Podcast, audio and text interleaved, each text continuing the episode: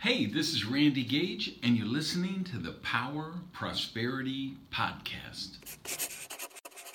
I wanted to talk about goals and how we achieve them. And I would love to give you some nice footage of the pyramids of Giza and uh, but you're going to get my hotel room because I haven't been out. I'm just working, planning my. Uh, there's almost 10,000 people here tonight in the stadium, so I'm trying to get my uh, my talk ready, and I haven't been out doing the tourist thing.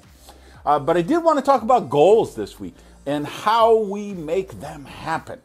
Uh, and here's what I think is the most important thing about goals: it's making them bold enough, daring enough, imaginative enough that they give you a sense of purpose, that they give you a sense of anticipation, that they give you a sense of um, excitement to rip the sheets off the bed in the morning and jump out into your day.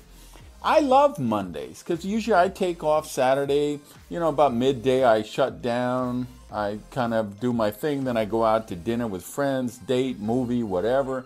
Um, Sunday's my day off, and then Monday, I'm excited to get back on the projects that I'm working on. Whether it's the organization I'm building, the book I'm writing, the foundation I'm working on, um, the blog post I want to get out, the show I want to make for you, whatever it is, I'm excited about it. I challenge myself. And so when I look at uh, people who struggle with goals, because I get a lot of questions about them, I get a lot of emails, and on social media, people ask, here's the two dangers. One is you set these boring, mediocre goals that you know you can get, and they're so easy and they're so mediocre that you actually don't even get them. You don't even achieve them, or it takes you forever to achieve them because you're not driven to do them.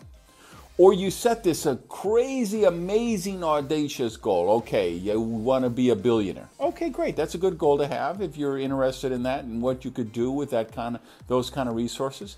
Um, but if you um, currently make $8,000 a year or 10,000 euros a year and being a billionaire, that's probably going to seem so far away. It's not something that's going to pull you forward. So you want something that challenges you, but also something that you can get to work on and something that you have a viable chance of achieving in a reasonable time frame. And then you can set the next bigger goal and the next bigger goal and the next bigger goal. So uh, do it that way, and I think you're going to have more success achieving your goals. Hey, thanks for listening to the Power Prosperity Podcast. Do me a favor and practice the circulation law of prosperity and tell people about Prosperity TV. So, if you would, just put something up on your Tumblr, your Twitter, your Facebook, your YouTube. Uh, let people know what you think of the Power of Prosperity Podcast even take a screenshot of your phone and maybe post that picture uh, so we can build the community here at the podcast. Thanks, guys.